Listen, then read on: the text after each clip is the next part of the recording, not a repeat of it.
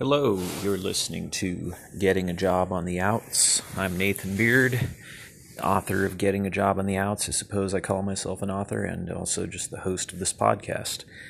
Um, today we'll be discussing things to consider for people that have criminal history or justice involved, are on supervised probation, and have commitments involved with probation, court check-ins, child visits at DHS, A&D recovery groups, commitments like that to working on recovery, all the while taking care of all those things and out there looking for a job. We're going to read page 19 in Getting a Job on the Outs, and this section is called Before Getting Hired.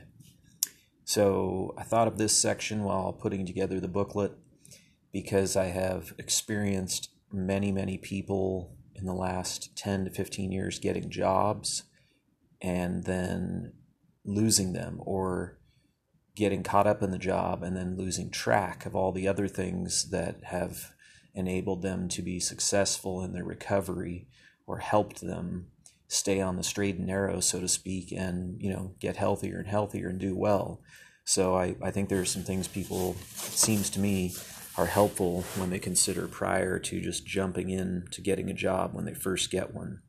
You know, like it's it's not very hard, I don't think, in my experience, for most people to get a job when they have criminal history because they're motivated, they're good at you know talking and selling themselves to managers as a good candidate for a job and you know that motivation and that like intrinsic um, energy. Uh, I've I experience a lot of people when they're doing well, when they're in recovery and on probation, they they seem to have that. It's it's uh, more often than not, and it's not finding the job. It's finding the job at the right time, getting the right type of job, and then allowing themselves to be picky. You know, you don't a person doesn't have to take the first job to get offered.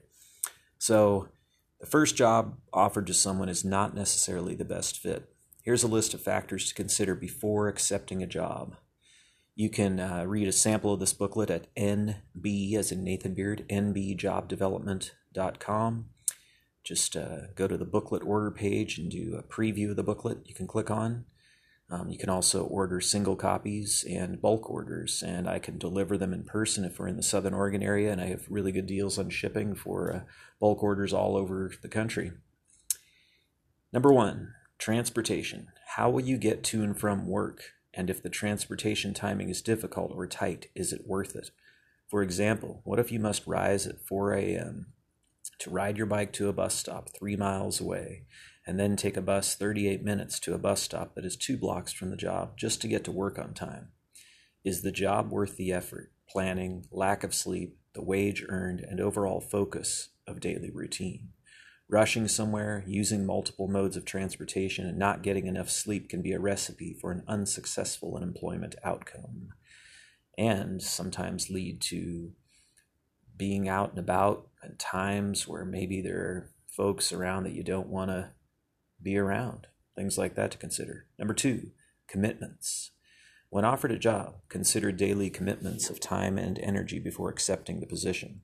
If you're on supervised probation, you may have alcohol and drug recovery groups with mandated attendance, probation officer check ins, scheduled urinalysis tests, child visits, doctor's appointments, sponsor meetings, etc.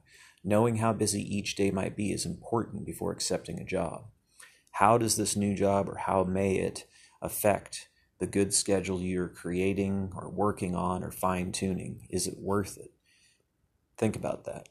Three, priorities. As a job seeker, be aware of your priorities. These may include staying clean and sober, spending time with family, meeting terms of probation, getting to court on time, getting a job and making money, and or getting sleep.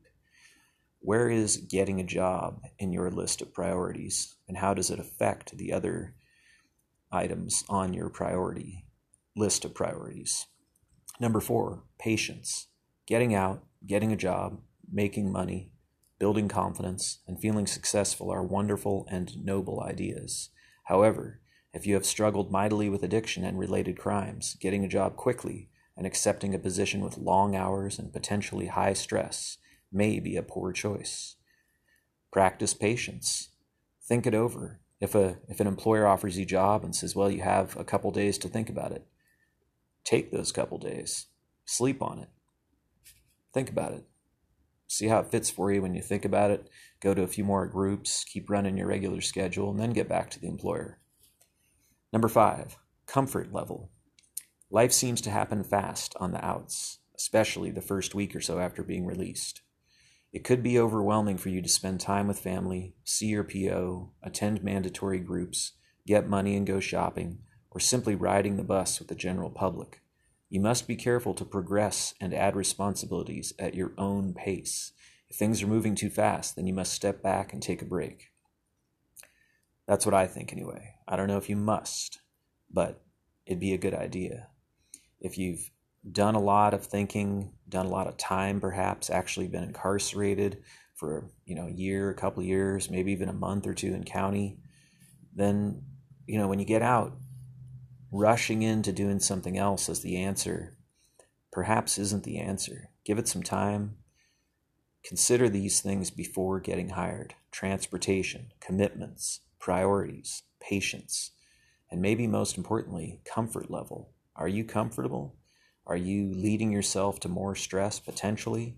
You know, if you're feeling comfortable not working, but building yourself up and staying clean and sober, feeling comfortable in your own skin and gaining confidence just being sober, then keep doing that. If you have a place to live, if you have resources, keep doing that. Keep that going because that's really, really important and it's it's commendable because it's not easy to do. So think about some of these things before getting hired and you may find waiting a little while is a good is a good decision or you may find no I'm I'm ready to work and that's that's good too go to work fit it in with your priorities and just be aware of how it affects everything that you're doing day to day that you're working hard to maintain um, yeah so that's it for getting a job on the outs podcast today i appreciate you joining in and listening and i'll share this on a few different mediums and uh, yeah, thanks so much.